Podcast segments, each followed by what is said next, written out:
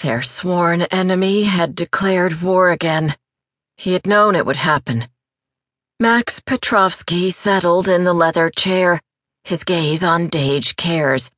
Being in an office, any office, made his shoulders twitch. He belonged on the battlefield and not in the king's underground headquarters. I'm ready to go, king. Yes, you're always ready to go. Dage leaned forward, resting his elbows on the onyx desk, western oil paintings lining the wall behind him. I'd hoped to avoid war for another century, but the Kurjans haven't given me a choice. The bottom feeders would die. Then I should get going, take them out in my home country. Not that the United States hadn't been good to him. Max liked it, but he also knew the strongholds at home. Good old Mother Russia. Although he hadn't been back in centuries, the hills where he'd hidden from his drunken father were embedded in his memory. You've been working alone too long. They'd had this discussion before. I am alone. Fire lanced through Dage's eyes at Max's words, or in remembrance of the condition in which the king had found him in his youth, nearly two hundred years ago, bleeding and broken. You haven't been alone since the day you joined my family. I know.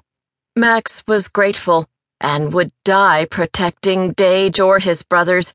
He'd killed for them and had no doubt he'd do so again. But he wasn't family.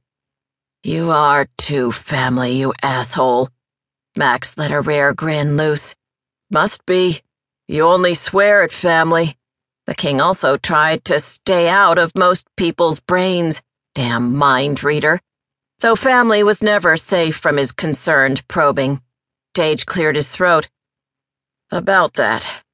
I, uh, have an assignment I'd like for you to consider. Max waited. The leader of the most powerful beings in existence took his measure. As you know, my brother Talon has taken a mate and is currently in West Virginia working with the feline shifters. His mate has a psychic human daughter, who is now here at headquarters. Unease tickled Max's nape. He'd heard about the four-year-old and how the Kurjans declared war to find her. Yes, she needs a bodyguard. Oh, hell no. Dage, you can't be serious. Max was a soldier, even looked like a killing machine. No way should a small child be anywhere in his vicinity. Just check her out. Give me your opinion. Tell me if there's anyone you think would make a good bodyguard. Dage stood, no expression on his hard face. I merely want your opinion. Max stretched to his feet, trying to read the king. His unease increased. All right. He tilted his head toward a screen lining one wall.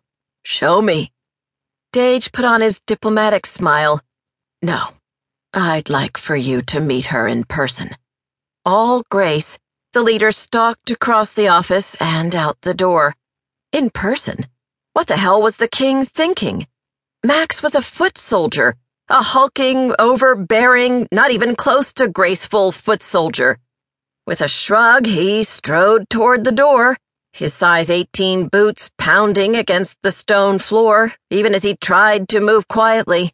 He'd scare the hell out of a kid, especially a girl kid.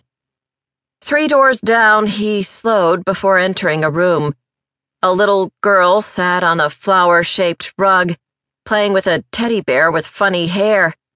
Dage cleared his throat. Janie, this is Max.